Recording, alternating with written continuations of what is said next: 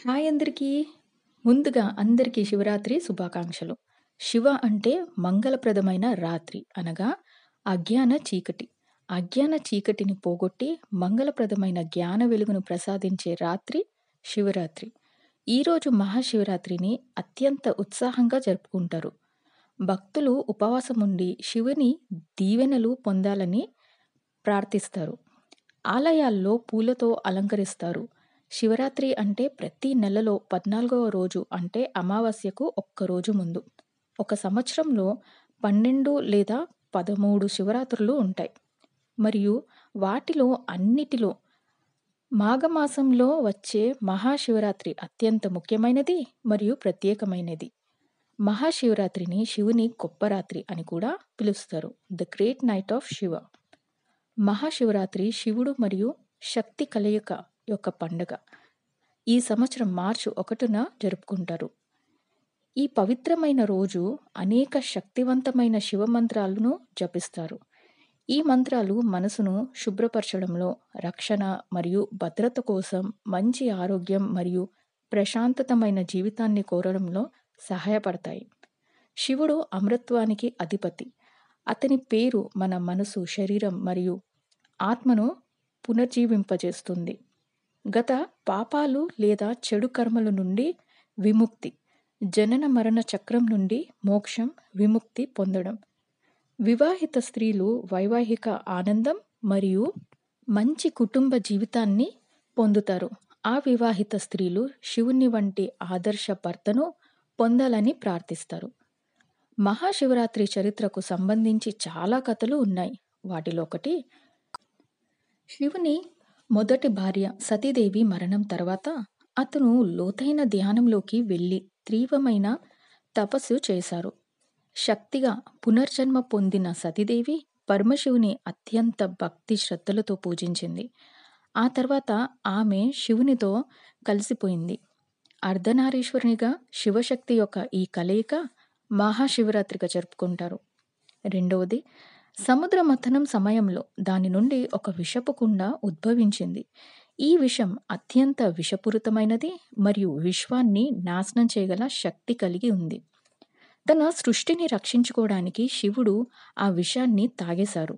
తన గొంతు నీలంగా మారింది, అందుకే నీలకంఠేశ్వర్ అని పిలుస్తారు. విషం యొక్క ప్రభావాల నుండి తనను తాను రక్షించుకోవడానికి అతను రాత్రంతా మేలుకొని ఉండవలసి వచ్చింది. రాత్రంతా మేల్కొని ఉండేందుకు దేవతలు నృత్యం చేస్తూ పాడారు. అప్పటి నుండి ఈ పవిత్రమైన రాత్రిని మహాశివరాత్రిగా జరుపుకుంటారు. మహాశివరాత్రి నాడు ఉపవాసం చేసే ముందు మీ ఆరోగ్యాన్ని అంచనా వేయండి. మీ రెగ్యులర్ డైట్ ప్లాన్ లేకుండా ఒక్కరోజు గడపడం మీ ఆరోగ్యానికి మేలు చేస్తుంది. ఆరోగ్యం బాగలేని వాళ్ళు పాలు, పండ్లు తీసుకోవచ్చు. ఓం నమః శివాయ అని వీలైనంత ఎక్కువసార్లు జపించాలి. అభిషేకం, ఇంట్లో లేదా ఆలయంలో శివలింగానికి నీరు లేదా పచ్చిపాలు సమర్పిస్తారు. ఇంకా నెయ్యి, పెరుగు మరియు తేనెను కూడా అందించవచ్చు. పువ్వులు, పండ్లు, బిల్వ పత్రాలు, చందనం, విభూతి సమర్పిస్తారు. మహాశివరాత్రి నాడు మనం ఎందుకు నిద్రించకూడదు తెలుసుకుందాం.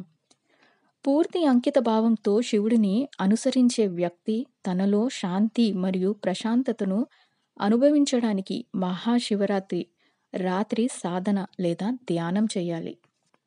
మహాశివరాత్రి నాడు మానవ వ్యవస్థలో సహజంగా శక్తులు పెరుగుతాయి. ఈ విపరీత శక్తిని నేరుగా నిలువ వెన్నెముక్కలను కలిగి ఉన్నవారు మాత్రమే ఉపయోగించగలరు. నిలువ వెన్నెముక్క భంగిమతో రాత్రంతా మేల్కొని ఉండటం యోగులు మరియు రిలీజియస్ మార్గాల్లో ఉన్న వారికి మాత్రమే కాకుండా ఇతరులకు కూడా ప్రయోజనాలు ఉన్నాయి. ధ్యానం చేసి పార్వతీదేవి శివుని సంపాదించుకోగలిగినప్పుడు మనమెందుకు మనకు కావాల్సినవి సంపాదించుకోలేకపోతున్నాము? చిన్న చిన్న విషయాలకే ధైర్యాన్ని కోల్పోతున్నాము. అంటే మనలో పట్టుదల అన్న లక్షణం లోపించింది. కనుక ధ్యానం చేసి పార్వతీదేవిలా పట్టుదలను, సహనాన్ని, బుద్ధిని పెంచుకోవాలి. శివుణ్ణి భోలాశంకర్ అని అంటారు, ఎందుకంటే నందీశ్వరుడు భక్త కన్నప్పయే కాకుండా అసురుడు అయిన రావణాసురుడు అపారమైన భక్తిని కూడా మెచ్చారు శివుడు. అందుకే ధ్యానం చేయాలి.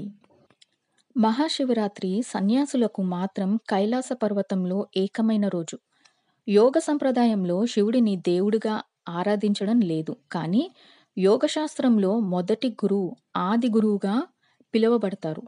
ధ్యానంలో ఉన్న తర్వాత ఒకరోజు అతను పూర్తిగా నిశ్చలమైనాడు. ఆ రోజు మహాశివరాత్రి కాబట్టి సన్యాసులు మహాశివరాత్రిని నిశ్చల రాత్రిగా చూస్తారు.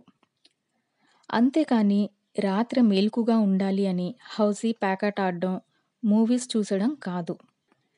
ఈ మహాశివరాత్రి నాడు సద్గురు ఈషా ఫౌండేషన్లో ఆ రాత్రి భజనలు, భక్తి గీతాలు, మెడిటేషన్తో గడిపేస్తారు.